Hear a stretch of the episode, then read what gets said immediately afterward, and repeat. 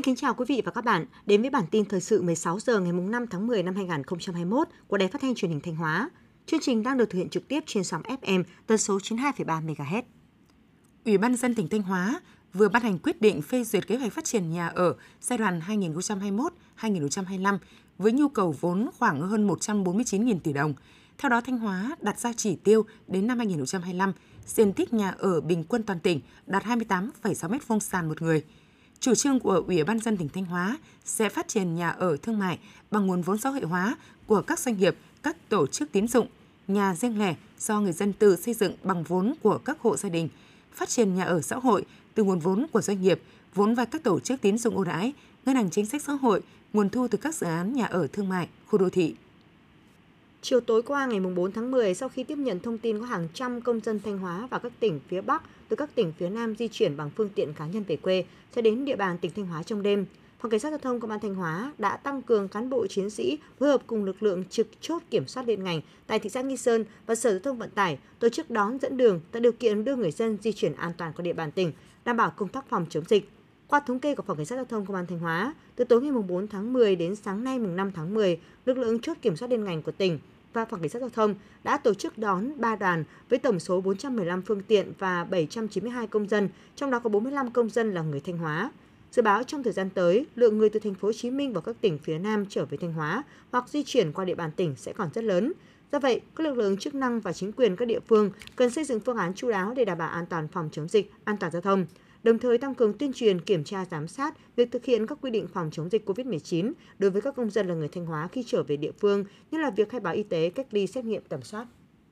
Bản tin trực tiếp 16 giờ xin được chuyển sang một số thông tin quan trọng khác. Bộ Y tế vừa có công văn hỏa tốc gửi Sở Y tế các tỉnh, thành phố trực thuộc Trung ương về việc hỗ trợ chuyển người bệnh, người nhà bệnh nhân đến các cơ sở khám chữa bệnh khác. Về chủ trương, Bộ Y tế nhất trí với đề nghị của Bệnh viện Hữu nghị Việt Đức để chuyển một số người bệnh và người nhà bệnh nhân đã xét nghiệm SARS-CoV-2 hai lần bằng phương pháp real-time PCR âm tính.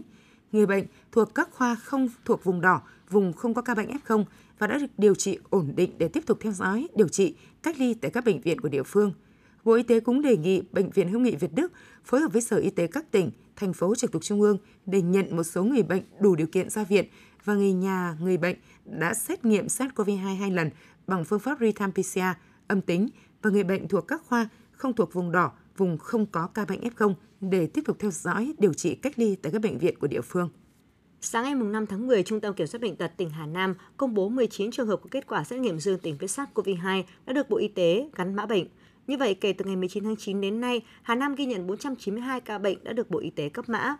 Theo số liệu từ Cổng Thông tin Tiêm chủng COVID-19 quốc gia, đến hết ngày 3 tháng 10, Hà Nam đã tiêm được tổng số 390.561 mũi vaccine phòng COVID-19. Toàn tỉnh có 612.219 người từ 18 tuổi trở lên, tương đương 63,79% người dân từ 18 tuổi trở lên của Hà Nam đã được tiêm ít nhất một mũi vaccine phòng COVID-19. Sáng mùng 5 tháng 10, tỉnh Ninh Bình tổ chức đón tiếp 603 người dân đang lưu trú làm việc từ thành phố Hồ Chí Minh, Bình Dương, Đồng Nai trở về địa phương trên đoàn tàu SE12 xuất phát từ ga Sài Gòn ngày 3 tháng 10. Đây là những người thuộc đối tượng ưu tiên gồm phụ nữ mang thai, trẻ em dưới 1 tuổi, người có công, người già, người tàn tật. Ngay sau khi tàu về tới ga Ninh Bình, lực lượng chức năng của tỉnh khẩn trương tiến hành lấy mẫu xét nghiệm SARS-CoV-2. Sau đó, người dân nêu trên được hướng dẫn lên xe ô tô để đến các khu điểm cách ly tập trung thuộc một số cơ sở của Hội Nông dân tỉnh, Trung đoàn 855, khu trụ sở Ủy ban dân huyện Gia Viễn cũ, trạm y tế xã Thanh Lạc, huyện Nho Quan đều thuộc Ninh Bình. Thời gian thực hiện cách ly tập trung là 14 ngày, các công dân sẽ được lấy thêm mẫu xét nghiệm 3 lần. Khi hoàn thành 14 ngày cách ly tập trung với kết quả xét nghiệm 3 lần âm tính, công dân sẽ được về nhà để tự cách ly thêm 14 ngày nữa. Ngành chức năng tỉnh Ninh Bình đã thực hiện phun khử khuẩn tàu SE12 toàn bộ khu vực nhà ga và nhiều hành lý của công dân theo đúng quy định phòng chống dịch COVID-19. Theo thống kê của Bộ Y tế, đến nay đã phân bổ 51 đợt vaccine COVID-19 với tổng số 56,6 triệu liều. Đến nay, cả nước đã tiêm được gần 46,4 triệu liều. Tính đến ngày 3 tháng 10, tỷ lệ tiêm ít nhất một liều vaccine là 49% và tỷ lệ tiêm đủ hai liều vaccine là 15,5%. Bộ Y tế cũng cho biết có 6 tỉnh thành phố có tỷ lệ bao phủ ít nhất một mũi vaccine cho trên 90% dân số từ 18 tuổi trở lên là Hà Nam, Quảng Ninh, Khánh Hòa, Thành phố Hồ Chí Minh, Long An, Bình Dương có hai tỉnh thành phố có tỷ lệ bao phủ ít nhất một mũi vaccine cho từ 80 đến 90% dân số từ 18 tuổi trở lên là Đà Nẵng, Đồng Nai. Lạng Sơn là địa phương có tỷ lệ bao phủ ít nhất một mũi vaccine cho từ 70 đến 80% dân số từ 18 tuổi trở lên. Tối ngày 4 tháng 10, sau khi kết thúc đợt đi kiểm tra về việc tiêm chủng vaccine phòng COVID-19 trên địa bàn, ông Bùi Xuân Minh, Giám đốc Sở Y tế tỉnh Khánh Hòa cho biết, hiện nay tổng số người dân từ 18 tuổi trở lên ở tỉnh đã được tiêm vaccine là trên 906.000 người, trong đó có trên 108.000 người đã được tiêm mũi 2. Đặc biệt, số người đã được tiêm đủ hai mũi vaccine không chỉ có các lực lượng tuyến đầu mà tất cả các thầy cô giáo cùng các cán bộ công nhân viên tại các trường học đều đã hoàn thành việc tiêm đủ hai mũi vaccine phòng COVID-19. Sáng mùng 5 tháng 10, theo Trung tâm Kiểm soát Bệnh tật tỉnh Khánh Hòa cho biết, từ 17 giờ ngày mùng 4 tháng 10 đến 7 giờ sáng nay, có thêm 24 bệnh nhân mắc COVID-19 đã được điều trị khỏi, nâng số ca đã khỏi bệnh từ ngày 22 tháng 7 đến nay lên hơn 7.400 ca, chiếm gần 94% số ca mắc. Theo Cục Hàng không Việt Nam, nhằm thực hiện hướng dẫn tạm thời của Bộ Giao thông Vận tải về việc tổ chức hoạt động vận tải hành khách lĩnh vực hàng không, Cục Hàng không Việt Nam đã có văn bản gửi Ủy ban dân thành phố Hà Nội, thành phố Hồ Chí Minh và các tỉnh thành phố có cảng hàng không, sân bay để lấy ý kiến về kế hoạch khai thác vận tải hàng không giai đoạn 1, dự kiến áp dụng từ ngày 5 tháng 10 năm 2021. Tuy nhiên, không phải địa phương nào cũng đồng ý mở lại đường bay. Tính đến chiều tối ngày 4 tháng 10, có 7 địa phương đã gửi văn bản tới Cục Hàng không Việt Nam. Theo đó, có hai địa phương từ chối là Hải Phòng và Gia Lai, 5 tỉnh thành cùng đồng ý với phương án cho hoạt động bay trở lại từ ngày 5 tháng 10 là thành phố Hồ Chí Minh, Điện Biên, Phú Yên, Khánh Hòa, Bình Định.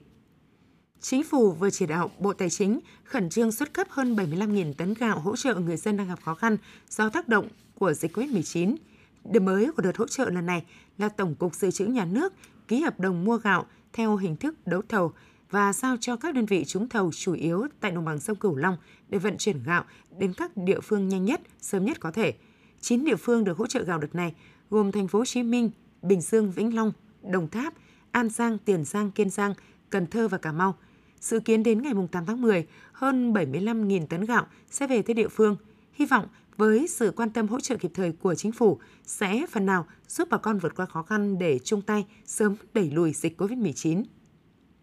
Đợt dịch COVID-19 lần thứ tư đã đẩy nhiều doanh nghiệp vào khó khăn phải tạm ngừng sản xuất, kéo theo hàng triệu lao động bị giảm thu nhập hoặc mất việc làm – với tinh thần một miếng khi đói bằng một gói khi no, ngày 1 tháng 10 vừa qua, Thủ tướng Chính phủ đã ban hành quyết định số 28 năm 2021 hỗ trợ người lao động và người sử dụng lao động bị ảnh hưởng bởi dịch COVID-19 từ quỹ bảo hiểm thất nghiệp với tổng số tiền 38.000 tỷ đồng. Mức hỗ trợ dựa trên cơ sở thời gian đóng bảo hiểm thất nghiệp mà chưa hưởng trợ cấp thất nghiệp của người lao động, dao động trong khoảng từ 1,8 đến 3,3 triệu đồng một người. Có thể nói chính sách hỗ trợ trực tiếp từ quỹ bảo hiểm thất nghiệp lần này là điều chưa có tiền lệ, dù số tiền hỗ trợ chỉ vài triệu đồng mỗi người, nhưng đối với nhiều công nhân lao động, đó cũng là khoản tiền đáng quý giúp họ trang trải cuộc sống giữa lúc khó khăn này.